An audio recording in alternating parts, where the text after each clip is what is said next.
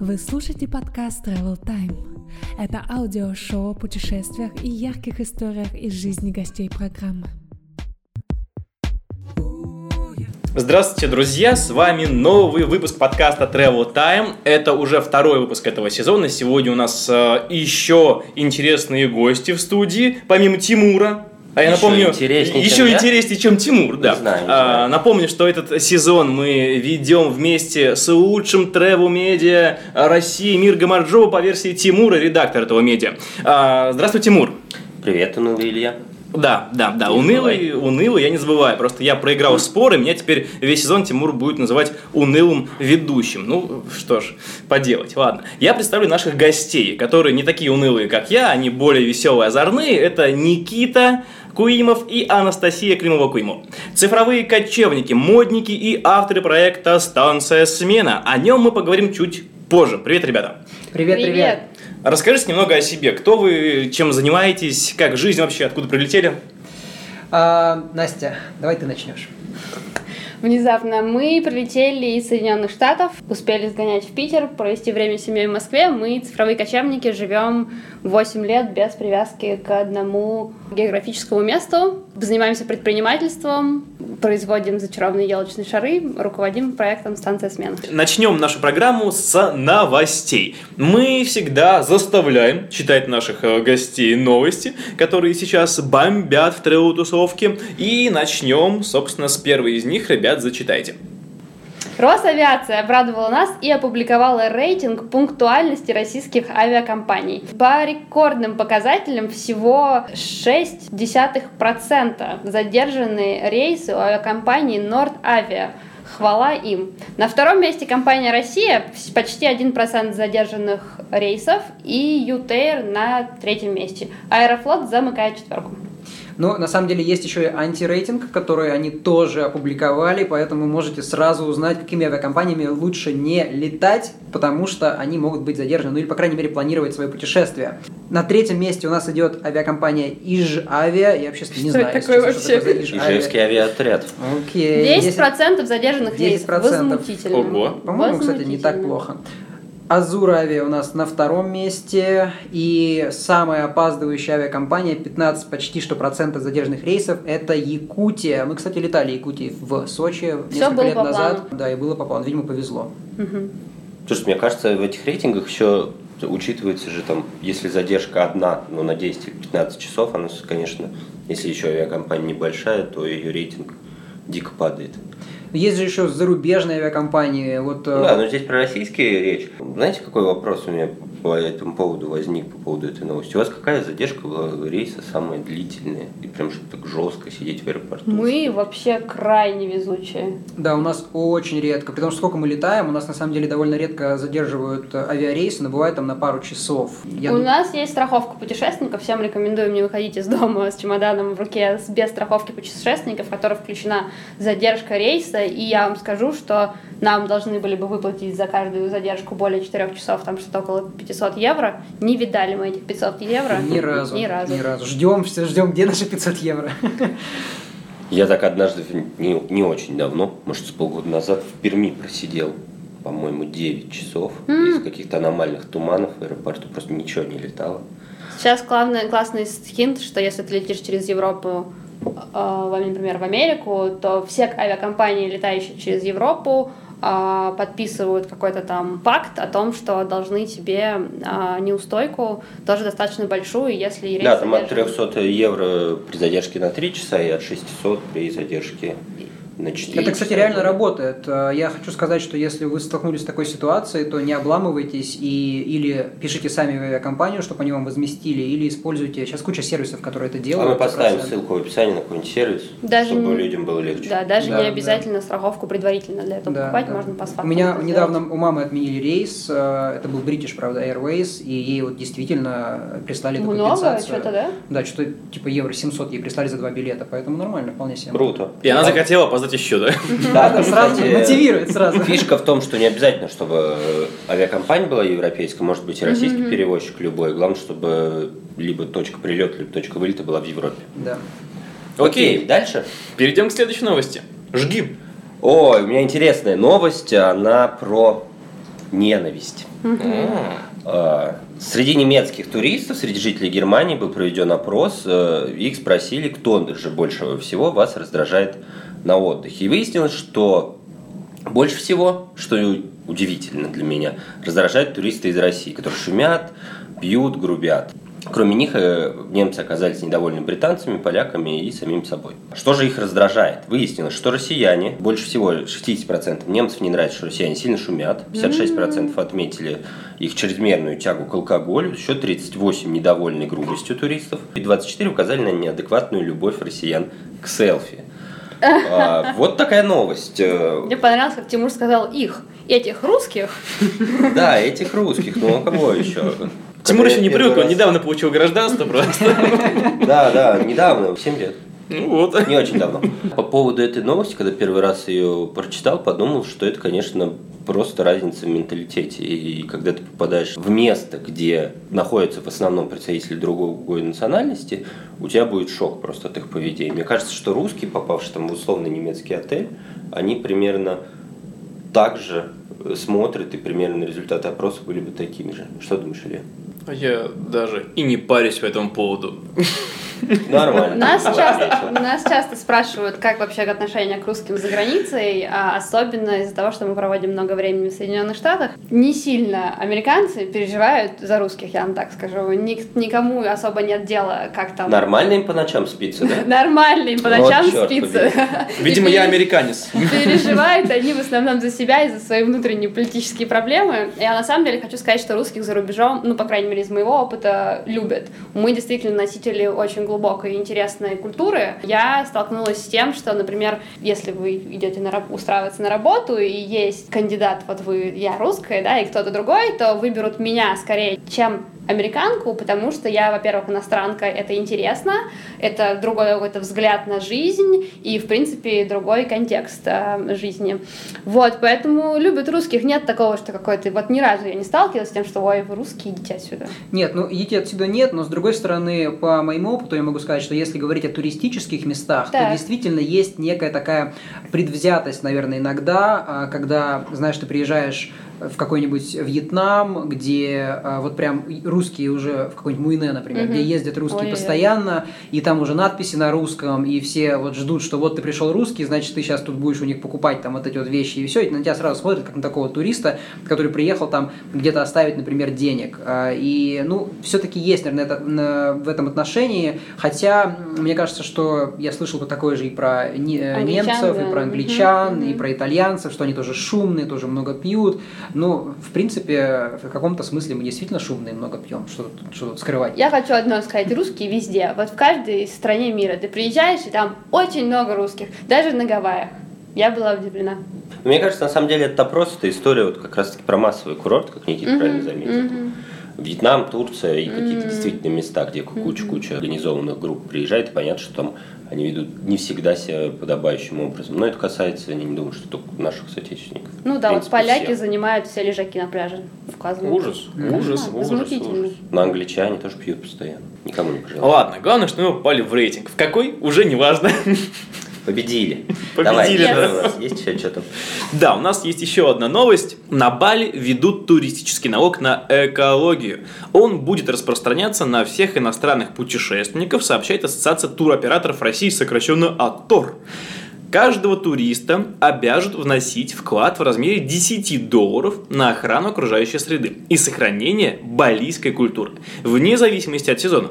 Сейчас местные власти продумывают механизм сбора денежных средств. Среди вариантов включение налога в стоимость авиабилета или оплата на специальных кассах в аэропорту Бали. Как вы вообще считаете, нормально это, если мы будем платить вот такой вот налог, когда приезжаем на Бали? Мне кажется, вообще э, очень много таких вот э, странных неоднозначных налогов периодически э, наблюдается.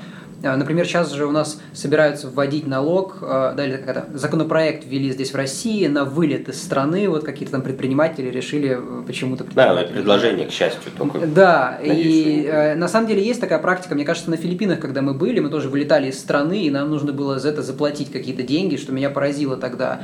А здесь вот решили на влете брать Ну, 6,5 с, с одной а, стороны, 10, да? экологическая ситуация на Бали, особенно на массовых пляжах, на популярных, она это проблема, горы мусора и все остальное. Остальное, могу понять, что Бали, да, отличное место, все туда едут, народу там действительно много, бедные уже болицы не знают, как еще заработать денег на туристах. С одной стороны, могу их понять, если тебе домой все время толпа вот эта проходящая и, и ехала, наверное, возникало бы такое желание. В принципе, цель-то благородная, да, если действительно деньги пойдут на уборку мусора и сохранение балийской культуры, дело будет неплохое. Тем более, ну что тут, 6,5 евро в сутки? Но мне, кстати, кажется, А, что вообще странно брать с туристов этот экологический налог с той точки зрения, что я сколько езжу в Азию, на самом деле азиаты мусорят так много и так много выкидывают пластика на улицу. Туристы в этом плане не, не сравнятся с ними вообще никак. То есть Не, ну, на самом деле, с может местных быть, брать У местных-то есть какой-нибудь налог экологический.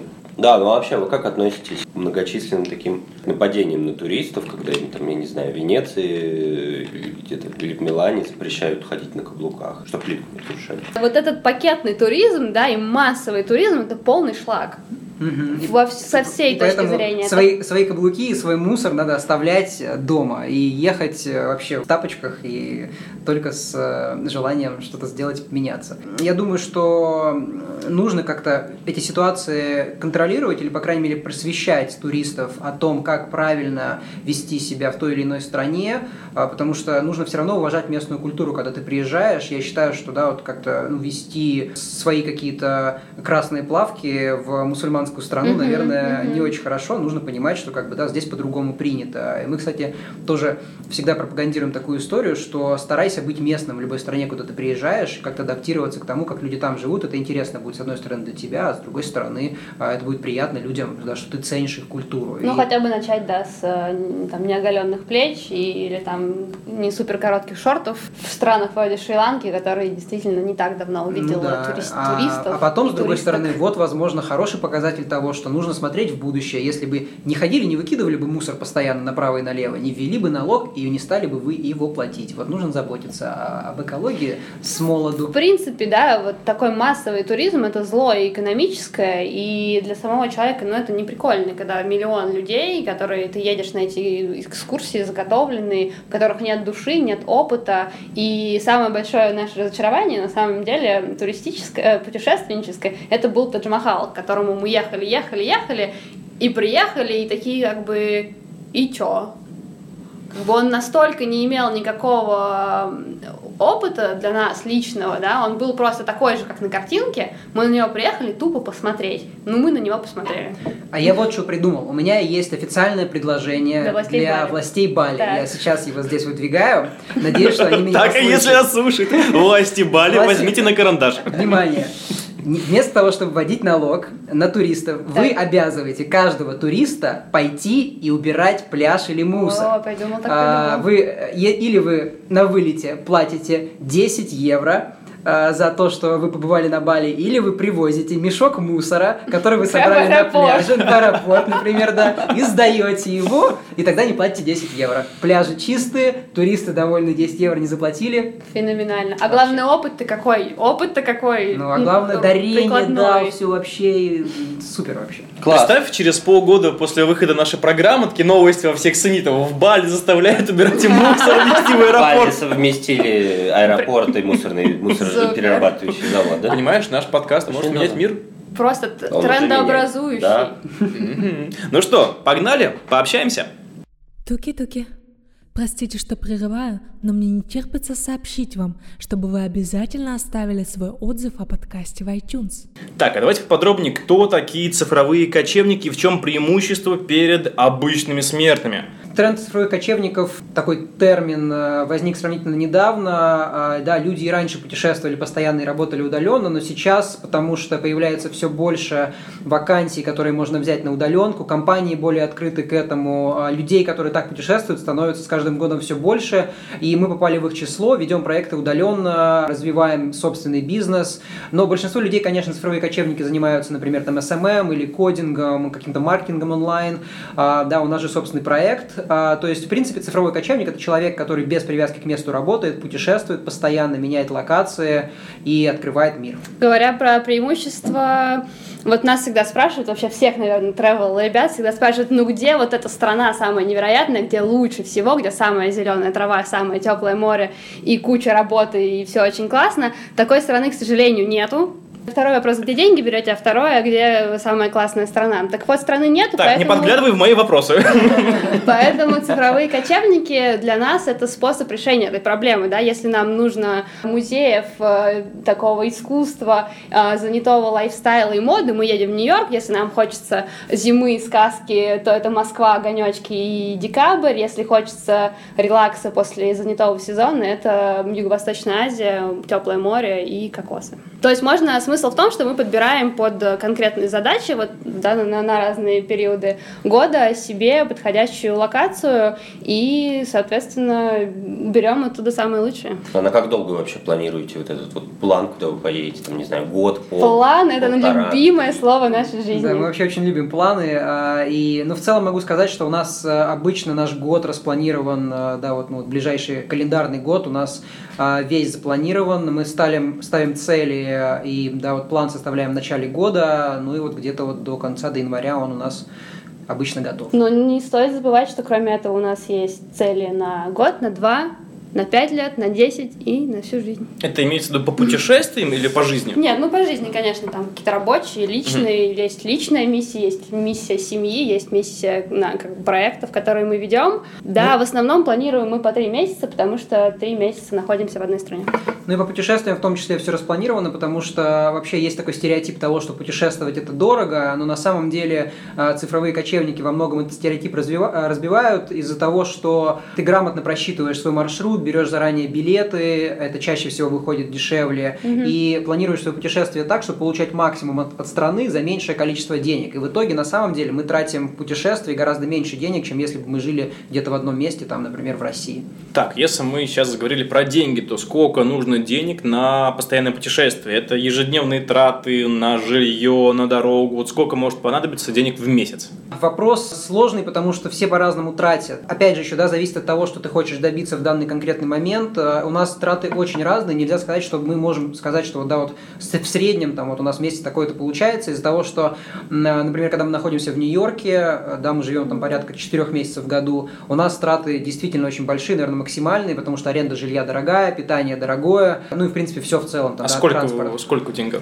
Ну, в Нью-Йорке, наверное, где-то получается тысячи две долларов Ну, минимум, в месяц да. Нас траты. Ну, в принципе, можно сказать, что от тысячи до двух э, в любой стране мира достаточно комфортная сумма. Около Ну, а если это Юго-Восточная Азия, то, наверное, немножко В подешевле. Юго-Восточной Азии, конечно же, намного дешевле, а, все расходы, и транспорт, и жилье. А, Плюс э, есть такой интересный тренд э, того, что можно путешествовать и или волонтерить, или работать по обмену. Это то, чем мы тоже часто занимаемся, и в этом случае ну, расходы практически нулевые, потому что тебе компания, на которой ты работаешь, она предоставляет практически все. Ну или опять же, если ты волонтеришь, то принимающая организация да, покрывает тебе все расходы ну, в обмен на твои какие-то навыки.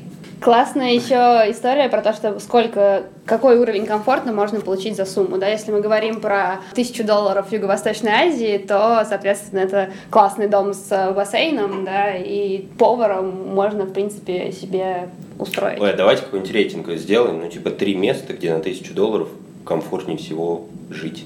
Можно в течение месяца. Да, для нас, наверное, Шри-Ланка – это одна из причин, почему мы сейчас туда возвращаемся. А Для нас это очень хорошее сочетание того, что это зимнее направление, где теплый океан с Очень серфом. А мы очень любим серфить, поэтому едем туда, дешевые фрукты, и плюс, как бы, ну, мы собираем туда тусовку всегда интересную. Я думаю, что Шри-Ланка, может быть, Панган, в Ну, Таиланде. подороже, да. чуть дороже, но там такая, получается, песочница для взрослых, много всего происходит, э, такой прям движ хороший. Что значит песочница для взрослых? Ну, в смысле, много игрушек, может, чужих взять. О, Да, Именно, так. То есть, если Шри-Ланка сейчас совсем дикая, и там очень мало сервиса, очень мало а, бизнеса, но нам на самом деле это нравится, потому что мы предприниматели по, по жизни, нам нравится приезжать в такие места и самим быть зачинщиками всех беспорядков. Вот, на Пангане уже все с 60-х годов туда ездят ездит... Перевороты, митинги устраивают, да, там, политические. Свергнем власть. ездят захиповать, поэтому там много классных мест поесть и потусоваться. Вот, ну что же, третьим мы с Марокко? назовем? Марокко. Да, еще подороже, у нас прям по подальше получилось, а, чем Панган, мне кажется. Холодное море, но классные волны и культурально очень необычно. Да, Да, Если хочешь контраста. Говорить про Шри-Ланку, на эту условную тысячу, что можно себе позволить в месяц? Ну, А, жилье, Да, да? на тысячу долларов на Шри-Ланке можно построить... Построить. Построить Построить, свою любовь. К сожалению, Можно построить несколько домов, продать их и заработать Это как, в. Евротуре, когда они открыли там на сдачу себе свой ресторан. Вот. а, Ну, на тысячу долларов можно снять себе комнату, иногда даже домик маленький у моря Да, на, двоих. Ну, бунгальчик такой, да, небольшой. Без тараканов? А, Без тараканов. Возможно, правда, без кондиционера, но без этого можно да ну, прожить на с тысячу вентилятором. можно классно снять. muito. Да, но тебе же нужно еще на еду, А. на серф, на транспорт. понимаешь? Сразу все поняли, что деньги в считают в да, этой семье. конечно. А, В целом, в целом на пару, да, можно арендовать себе будет э, байк, э, да, скутер, чтобы кататься, на еду хватит, потому что, в принципе, в местных кафешках можно питаться там Ну, за доллар-полтора, вообще спокойно, рис и карри кушать, ну, правда, он надоест, конечно, через неделю. Вот, свежие фрукты, все это будет в это входить, и главное, аренда серфа для нас это важно, потому что мы любим катать. А вот вы сказали, что вы предприниматели, постоянно гоняете по миру и параллельно, так понимаю, работаете. Вот, э, вероятно, очень сложно работать, когда никто тебя не контролирует. Как Когда не сойти с ума? океан. Да, когда за окном океан, когда у тебя кокосы, бананы, ты их жуешь, еще ноутбук рядом. Вот как не сойти с ума от всего этого и вовремя все успевать, не факапить дедлайна? Мгм. Это наш мой любимый, мне кажется, вопрос. А, В этом году есть опять большой, я вижу, тренд. Все нас спрашивают, ребята, как вы организовываетесь, как вы целеполагируете? Ну, в общем, вот это и есть ответ. Это секрет всей нашей жизни. Мы многого добиваемся, потому что а, загадываем, ставим цели и, в общем, планируем все свои шаги. И многие нам вменяют, что это делают нашу жизнь не спонтанной. На самом-то деле, когда у тебя есть план, это значит, что я точно знаю, если я сейчас все брошу и пойду классно покатаюсь и классно попил сок, то когда я вернусь, я точно знаю, с какого места мне нужно продолжить. Это дает очень много свободы. То есть э, планировать так очень просто и так очень просто отдыхать. Ну, еще, наверное, для нас э, важным элементом является среда вокруг, которая тебя, в принципе, да, сподвигает на то, чтобы э, работать продуктивно. Мы создаем среду с помощью каливинга и коворкинга станция «Смена», э, которую мы два года назад стартовали. То есть мы собираем таких же людей, которым тоже интересно, на самом деле, работать удаленно. Ну и когда ты сидишь в большой комнате, и все вокруг сидят за ноутбуками и работают, ну ты как-то чувствуешь себя неловко, что ты э, валяешь дурака и прокрастинируешь. Поэтому, э, создавая себе подходящую среду, э, очень сильно да, ты помогаешь себе в работе. Да, люди, которые разделяют твои ценности, разделяют твой лайфстайл, это, в общем, главный ресурс и самая большая ценность, которую можно иметь в жизни, мне кажется. Да. Окей, раз вы упомянули про смену, давайте о ней немного и поговорим. Вот вы позиционируете себя как сеть площадок для совместной жизни, работы и отдыха. Вот Это как? Расскажите поподробнее. Смена вообще достаточно своеобразная история, ее сложно описать какими-то э, двумя-тремя словами. Э, Наверное, с одной стороны, это коворкинг, потому что, как я и сказал, все приезжают с какой-то работой удаленной или проектом, да, и работают над ними, находясь на станции.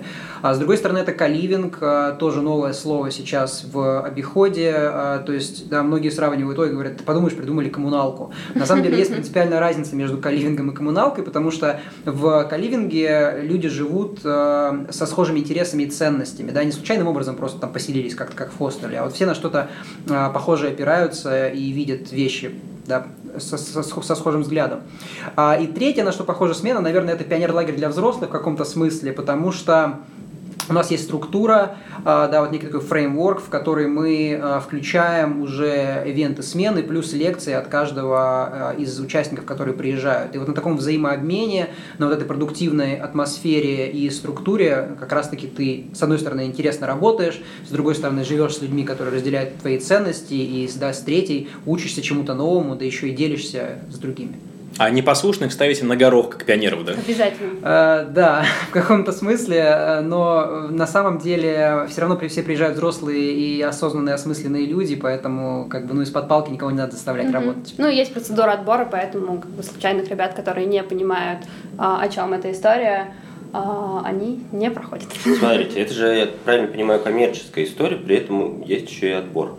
Желающих так много, что у вас есть возможность выбирать тех, кто поедет с вами? История не коммерческая, мне сделана была изначально ради того, чтобы зарабатывать деньги. Деньги мы зарабатываем в другом месте. Понятно, да, что оплачивается время, которое мы тратим большое на организацию э, и на экспенсы. А в этом смысле проект некоммерческий, он не был, да, и, и mm-hmm. до сих пор не наша цель не заработать на нем много денег. Mm-hmm. Там люди бесплатно приезжают, могут жить. А, нет, все люди все вместе а, скидываются на расходы по содержанию станции. Это, соответственно, аренда площадки, mm-hmm. интернет, коммунальные расходы, ну, есть какие-то риски, которые туда заложены, есть, безусловно, время работы администратора, организации. Да, которому тоже место на станции, потому что на каждой станции есть админ, который все фасилитирует. Mm-hmm. Да, и все вместе это просто складывается во взнос, который э, да, уплачивает каждый участник. И, ну, в целом э, он на самом деле минимален, и мы всегда стараемся приравнивать его к э, такой истории, что если бы ты сам приехал бы на остров, например, там и снимал себе жилье, то участие в смене стоит столько же, как если бы ты сам приехал, да, и арендовал где-то комнату. Только ты помимо просто комнаты и с непонятно кем получаешь э, классное сообщество и кучу инсайтов, и, в общем, такой experience, который в вероятности 90% поменяет твой дальнейший путь. Какая сумма примерно ну, за неделю? Я же правильно а, понимаю, что смен две недели? Да, две, две или три недели. Длительность, это минимум, две недели минимум, в принципе, угу. насколько можно приехать. А, ну, от 250 долларов, э, да, с уже это жилье, вот это все туда входит, до 450 у нас, по-моему, была самая дорогая станция в Португалии. Ну, Зависит там, от локации, Да, конечно, потому что да. стоимость жилья, соответственно, в Азии, там где-нибудь в Португалии очень разная. Вы еще сказали про то, что каждый должен подготовить какую-то активность, кто приезжает. Расскажите, чего там бывает и вообще как построена эта работа. Человек подает заявку, и вы mm его сразу просите.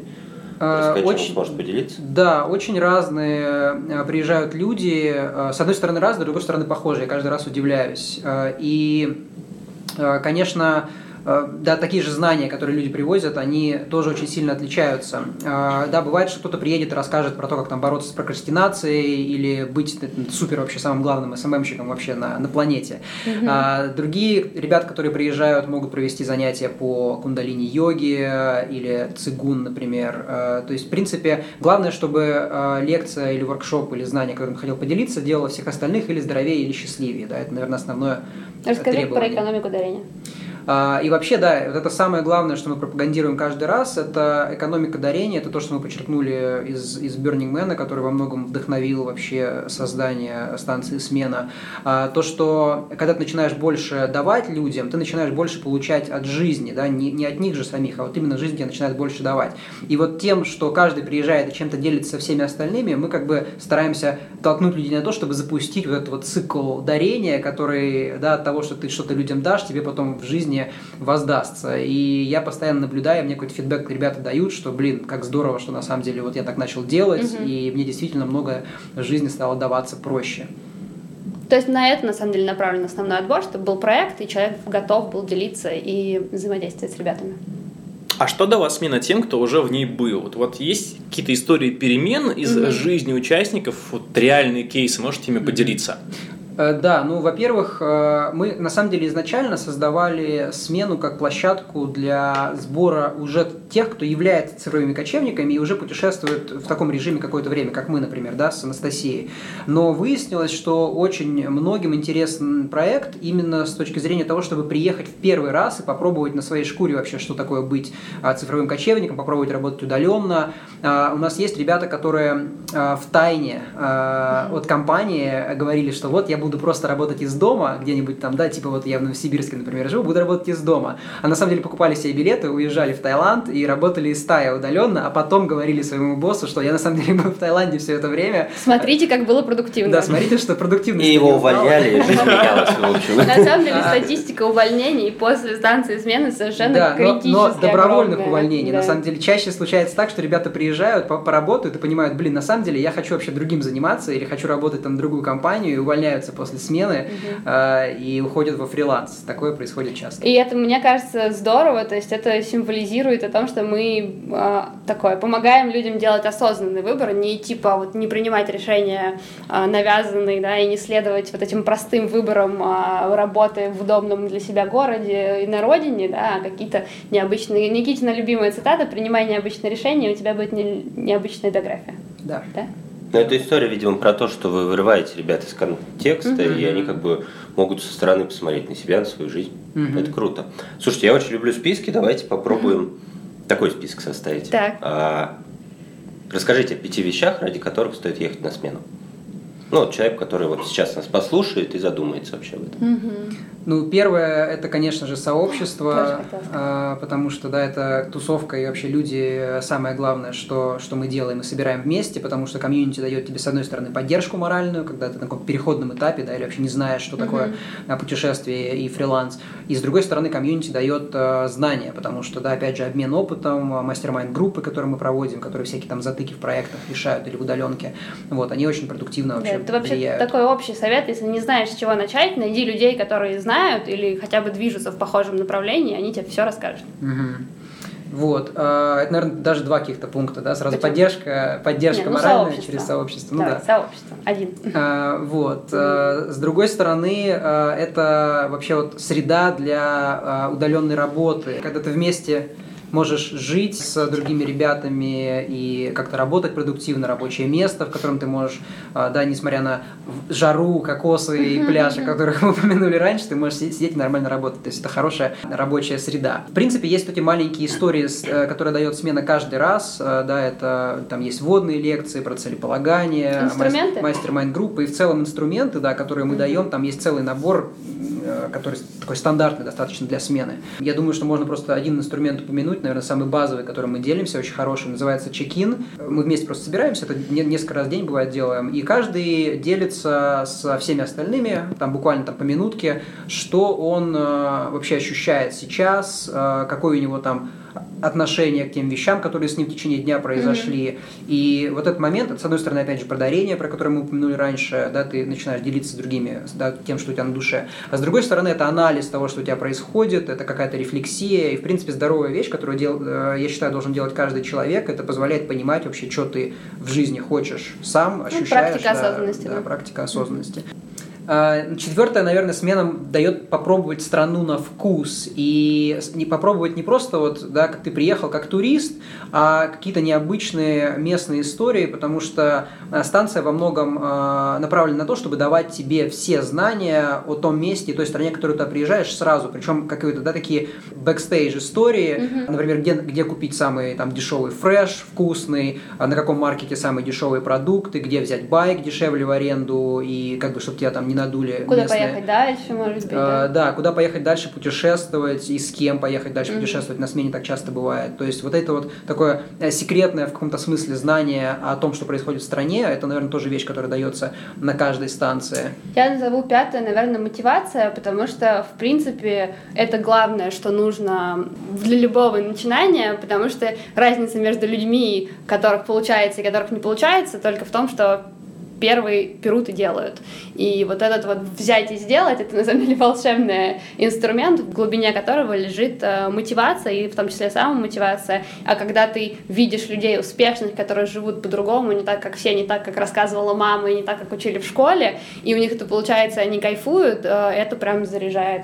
Волшебный пинок под зад. А, Нам в Питере кто-то недавно сказал, что э, там после лекции, после нашей, я вот понял, что вот мне надо начать, хватит валять дурака и начать что-то делать. Вот это, одна лекция такая, на самом деле после двух недель на смене там пинок такой хороший получается, А, и ребята многие стартуют и свои проекты, или вот опять И, же... и пинок, и инструменты. То есть иногда на одной мотивации, на самом деле, это классно и полезно, но нужно, нужно подспорье. Структура и некая. сообщество, и инструменты, это, конечно, крутое Да. подспорье. Вы как-то помогаете ребятам, которые к вам собираются, там, с организационными вопросами, как добраться, какие-то вопросы по визе, например, если они А, Мы, опять же, да, возвращаясь к тому, что первый, первым делом дает смена, самое главное это сообщество, и в принципе через сообщество как раз-таки э, больше всего этого дается. Ну, естественно, есть инструкции, как добраться до смены, а, какие дешевле билеты лучше взять, но а, да, каждый, кто вступает в сообщество, он получает доступ к закрытым нашим э, чатам и группам, где ребята постоянно обмениваются ссылками полезными, вакансиями, статьями.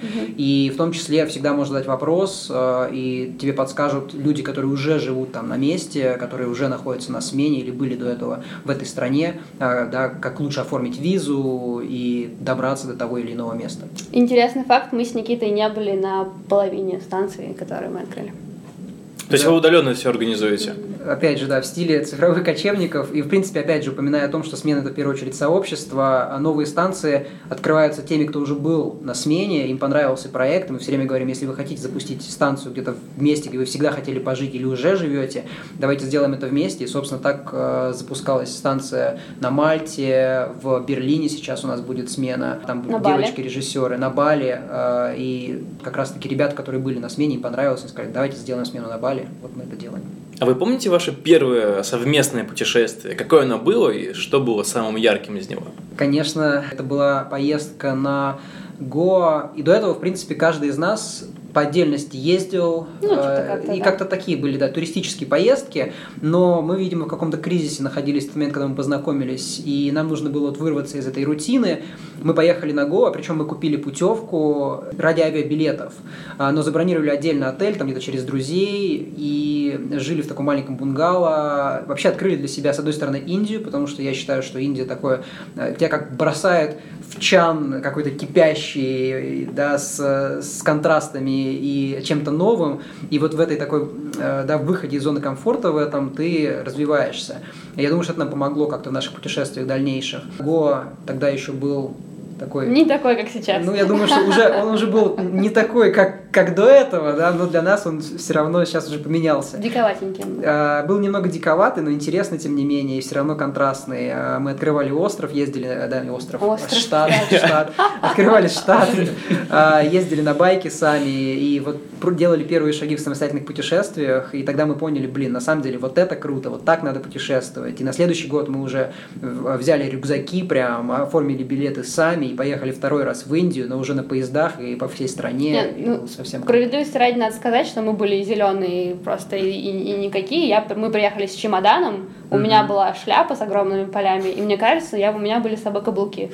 Возможно, такое было тоже, да. да. Но Сейчас не берешь с собой каблуки? Нет, ну, в Нью-Йорк беру, а на Гоа нет. А ты, Тимур, берешь? Я всегда, я даже на работу свой ношу. Вдруг какой повод. Правильно. Вот так вот. Вот вы рассказываете, что вы живете там по 3-4 месяца в одном месте, потом переезжаете. Что касается каких-то коротких вылазок, коротких путешествий. Они у вас остались? Да, они остались, мы их не отменяем никогда. Ну, чаще всего это сейчас, конечно, бывают транзиты, мы стараемся делать транзиты тоже продуктивными. Например, мы, когда находимся в Азии, все время летаем через Малайзию, потому что билеты Air Asia, они практически самые дешевые в Юго-Восточной Азии, и Куала-Лумпур их главный хаб. Так или иначе, мы там останавливаемся. Вот сейчас мы летали, например, в Японию и на Гавайи, и поэтому, собственно, летали именно из Малайзии. Оттуда были супер дешевые билеты за 200 долларов. Мы купили билет на Гавайи из Куала-Лумпура. Поэтому мы там останавливаемся на пару дней всегда. Мы очень любим э, да, этот город. Малазийскую кухню. Э, Да, точно так же мы используем Стамбул всегда в качестве пересадки. Очень любим э, этот хаб. И вообще, да, Turkish Airlines, одна из моих любимых авиакомпаний. Периодически бывают такие короткие вылазки, но всегда есть э, вообще какая-то цель, да, мы перестали путешествовать просто для того, чтобы там посмотреть достопримечательности, какой-нибудь там Тадж-Махал или Статую Свободы, мы всегда летим с какой-то задачей, да, то есть, например, мы недавно, я недавно летал в Грецию на несколько дней, а, ну, потому что я хотел больше времени провести со своими братьями и с моим отцом. У нас такая была вот мужская поездка, вылазка, вот именно вместе для нас, для всех. И была вот задача провести с ними время.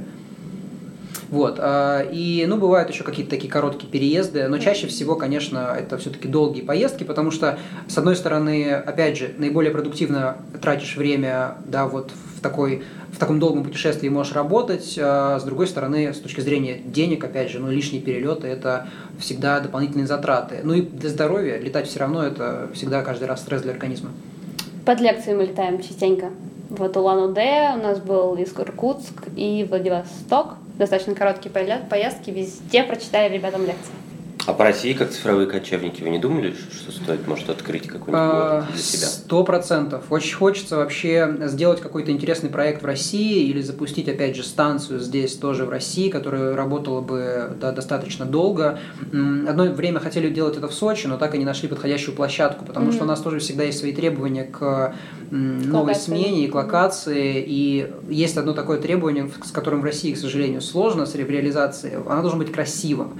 И когда мы начали искать дома э, под аренду в э, Сочи и вот в этой всей, в принципе, зоне вокруг, ну, реально, все, Ну, что мы находили... все богато дорого. Вот Ну, именно, что? да, там золотые богатые, канделябры, обои разноцветные, вот это все. И мы, конечно, посмотрели, думаем, блин, не, ну, ребят, я, к сожалению, не могу позволить себе это, а стены перекрашивать я не готов. А возвращаясь к вопросу России, все всегда удивляются, мы там везде ездим, а, а ребят э, и сами себя вдохновляем, и всегда другим советуем а, ездить, смотреть, смо- э, брать на заметку, вдохновляться и возвращаться обратно и воплощать проекты в России.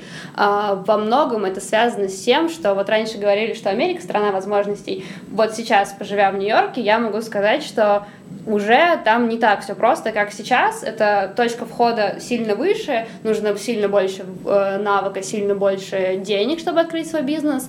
Очень крутая конкуренция, очень сложно выбиться. Сравнивая все проекты, которые мы стартуем в России, гораздо свободнее рынок, гораздо проще. Ну, с законодательной точки зрения, понятно, да, не так просто, но с точки зрения конкуренции и открытости людей к новым продуктам здесь класснее. Есть, есть где Здесь развернуться, есть да. где Да, Несмотря на то, развернуться. что сейчас говорят там, что вот доходы россиян падают и люди готовы меньше тратить, но на самом деле не бывает плохого времени, чтобы стартовать проект Мгм. или бизнес. Нужно просто найти свою нишу и понять, как себя применить.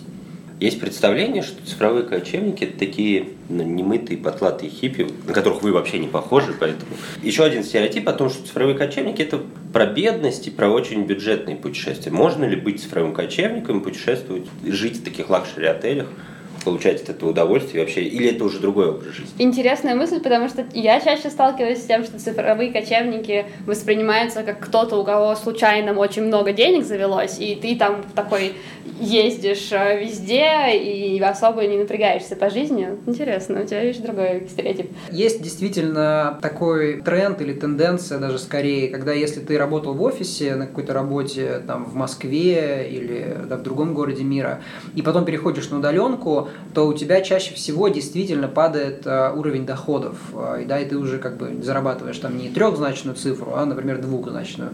Это уже совсем мало. С тремя нулями, да? С тремя нулями. Вместо, вместо 500 рублей в месяц получаешь 50. да. Вот. И на самом деле это действительно правда, и чаще всего падают вот твои доходы, но с той же, с той же э, периодичностью падают и расходы. И ты уже можешь позволить себе немного больше. Да, возможно, у тебя уже будет там, э, не будет машины, э, на которой ты постоянно ездишь, ты ее продашь, но ты уедешь в Азию, и вместо там э, студии в центре, где ты будешь снимать себе свой собственный домик у моря. Здесь важно то, что, в принципе, тебе важно и что ты начинаешь ценить в жизни. Есть люди, которых я знаю, которые путешествуют в похожем режиме, как мы, да, тоже работают удаленно и останавливаются в более дорогих отелях, дорогих виллах, и, да, и ведут такой вообще не аскетичный образ жизни.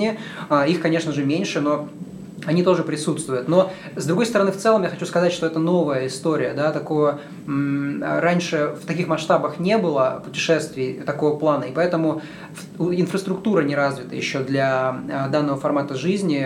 Мы постоянно сталкиваемся с этой проблемой, и на самом деле смена во многом была создана для того, чтобы попытаться вместе сообществом решить проблемы с страховкой, которую непонятно как нам оформлять, потому что мы постоянно путешествуем, с э, арендой автомобилей, которая на самом деле сейчас решается помощью каршера, которым мы очень довольны. Собственно, сейчас Классная. на каршере сюда и приехали на запись. Точно так же, например, с вещами, которые ты постоянно путешествуешь, да, не хочется ездить, э, вот эти вещи за собой возить, и приходится где-то оставлять, да, нужно арендовать какой-то склад.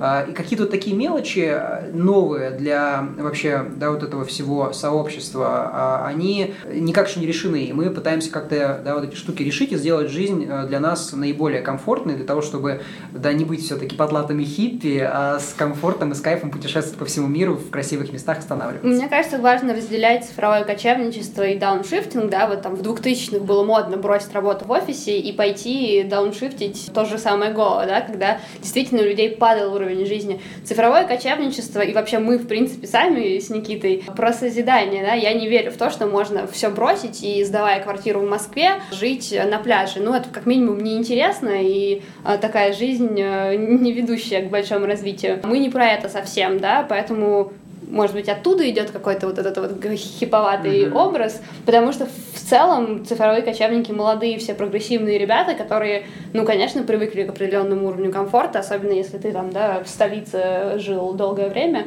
Конечно, да, пыльные дороги Шри-Ланки делают тебя пыльнее, чем Москва, но уровень комфорта, который у нас есть, меня вполне устраивает.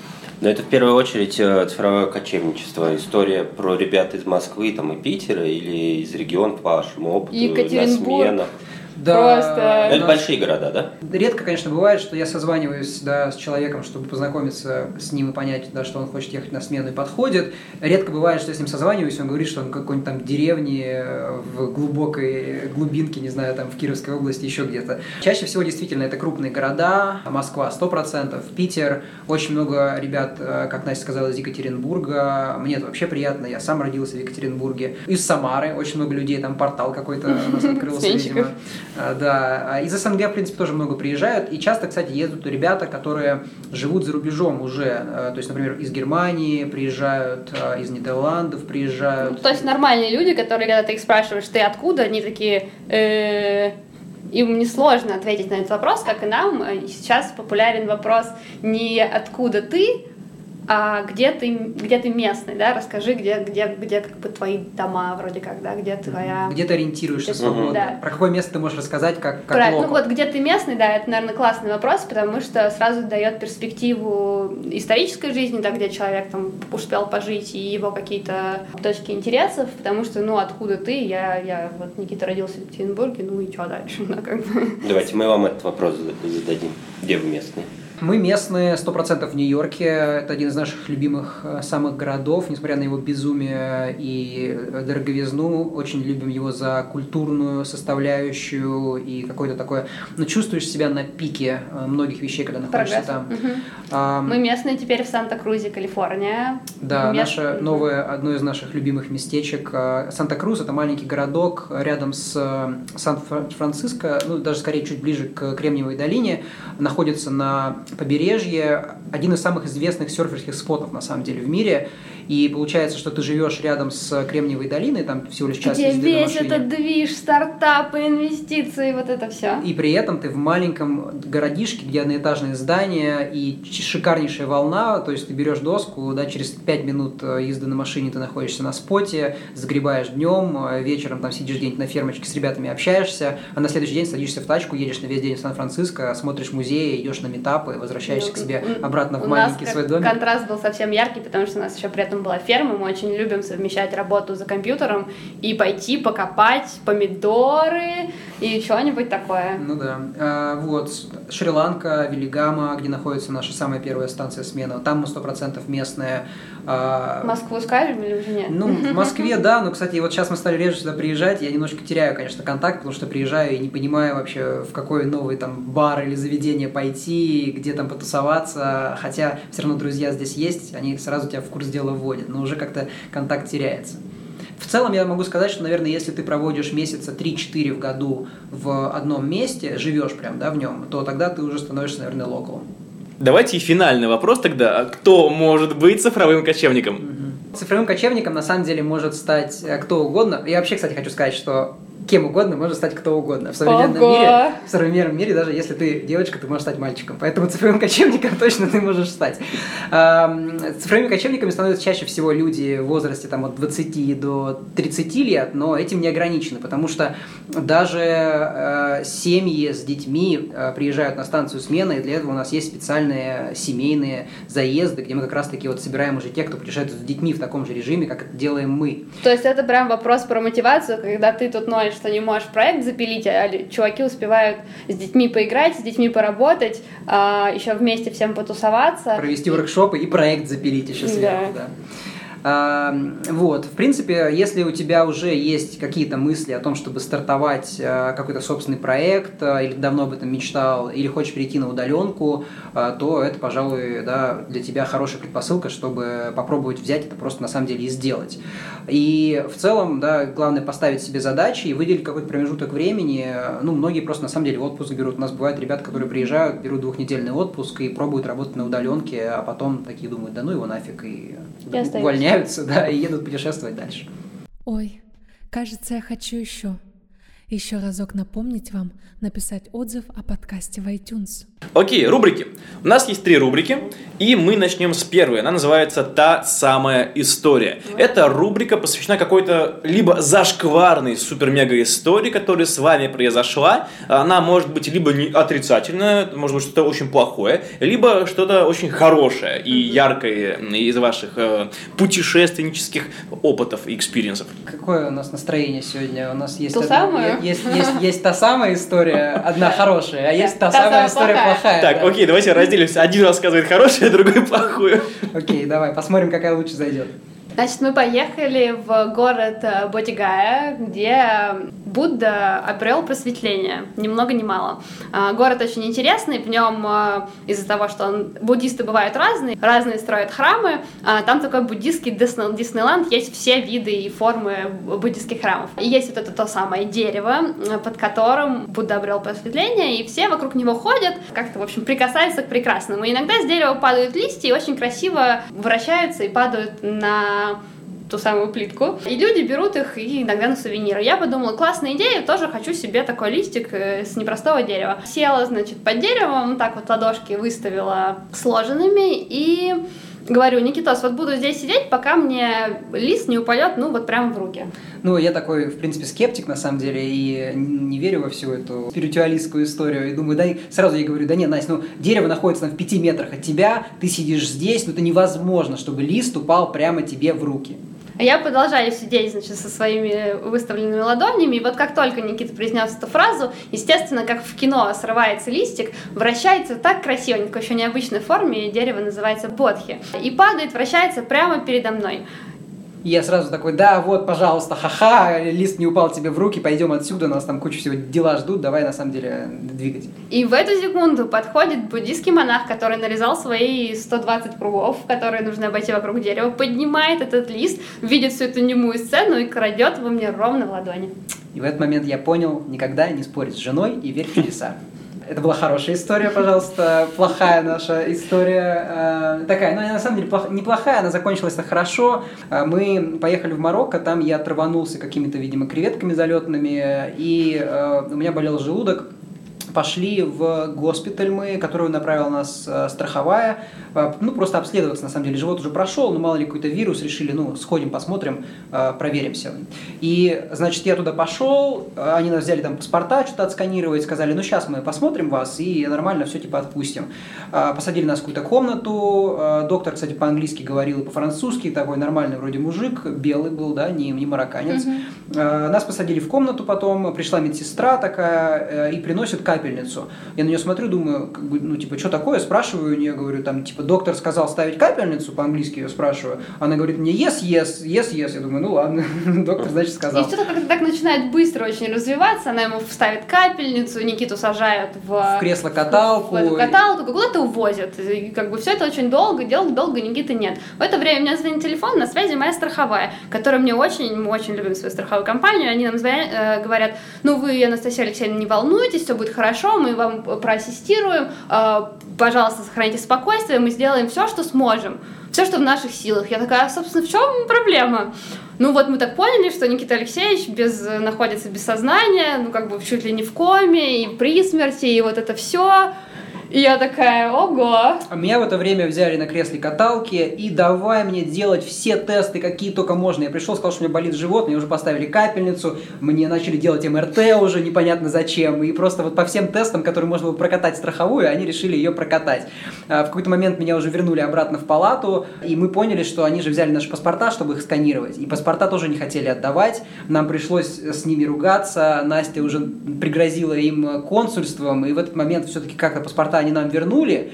Ну, то есть они поняли, что вот тебе деньги, мы сейчас быстренько прокатаем страховую на все возможные суммы, а, в общем, ну, страховая тоже не собиралась Притом госпиталь был, в принципе, приличный, то есть, да, не какая-то шарашка, выглядело все нормально. Но при этом они, то есть, вернули нам документы, все ушли, отказались с нами разговаривать, и мы остались вдвоем в этой палате, и я с этой капельницей долбанной, которая все еще была у меня в руке, они говорят, нет, все равно платите за тесты, потому что решили, что страховая, видимо, платить не будет. А мы еще опаздывали на поезд, нам нужно было ехать там в другую часть вообще Марокко через буквально час. Поэтому мне пришлось самому доставать капельницу из руки, а там такая иглища, если честно, я вообще не знал, что такое в руку можно воткнуть. И Никита вот в этой сорочке, знаете, которая на попе голая. Практически с голым задом по Маракешу, и мы еще думали, что они сейчас будут нас догонять и Через требовать, требовать деньги с нас, которые мы мы, не заплатили, да. Мы бежали там на поезд, ловили какое-то такси для того, чтобы умотать от этого долбанного госпиталя, в который нас направила страховая, потому что, видимо, они сами на самом деле не знали, потому что до этого прецедентов у нас плохих не было, у нас со страховкой все было здорово, а здесь как-то прям Да, поучительность истории в том, что нужно, а, покупать страховку, б, знать свои права и обязанности, и, в общем, ориентироваться. и, и проверять 10 раз, что тебе начинают делать, и вообще нужна ли тебе действительно капельница. Перейдем к следующей рубрике, любимой рубрике Тимура. Представь ее, пожалуйста. Да, это рубрика «Нищеброд». С вас история, которая помогает как-то дико сэкономить, при этом комфортно достаточно, либо история, которая помогает дико сэкономить, но очень некомфортно, и вы ее не советуете. С тяжестью, грустью и воспоминаниями в глазах вздохнул Никита. Ну, если у вас нет ничего, то первое, что нужно начать делать, это нужно начать отдавать на самом деле. И мы рекомендуем ехать и волонтерить, или ехать и путешествовать, работая по обмену, потому что это позволит вам сэкономить просто, ну, ну, кроме авиабилета, пожалуй, да, все расходы вам такое путешествие может покрыть. А, Это должна быть история. Приведу пример э, Филиппины. Мы поехали учить детей английскому в буддийском таким монастыре, и нам в обмен на два урока в день давали проживание. Мы, правда, жили в разных местах. Я в женской половине, Никита в мужской, но тоже не проблема. А, Трехразовое вегетарианское питание. Мы уч- также получали уроки китайского, а, основы буддизма, йога и медитация каждый день, а, каллиграфия, игра на китайских музыкальных инструментах. Мы ездили на экскурсии на вулканы, и нам сделали трип, мы ныряли с аквалангами. Ну, короче, просто тебе и тебе проживание покрывается, и питание покрывается, и развлекательная программа покрывается. В общем, миллион всяких вещей, которые ты можешь получить, просто найдя подходящую для себя а, интересную вакансию за рубежом, и потом еще и, возможно, какой-то навык получишь дополнительный новый. Да, мы, кстати, в этом трипе сняли наше первое видео для монастыря, и сейчас занимаемся в том числе видеопродакшеном профессионально, и это вообще классный скилл, которым можно приторговывать в путешествии. Круто. А сейчас у нас самая веселая наша рубрика. Давай, Да, это, это И викторина. Та-да! Будут подарки. У нас есть несколько подарков. У нас и три вопроса. Если вы ответите на все три вопроса правильно, вы получите... Что я? Ничего? Подарки. Вы получите подарки. Они вкусные, их можно есть, можно также их отдать и поделиться с другими. Мы будем не против. Но если вы ответите неправильно на эти три вопроса, Так. вы все равно получите подарки. Я думал, я думал, вас Потому что мы добрые. Потому что мы добрые и тоже учимся отдавать. уже купили, девать некуда Да, не выбрасывать же. Итак, первый вопрос. Все вопросы, естественно, связаны э, с путешествиями, и нужно очень хорошо всем сосредоточиться. Что будет, если выпить уксус?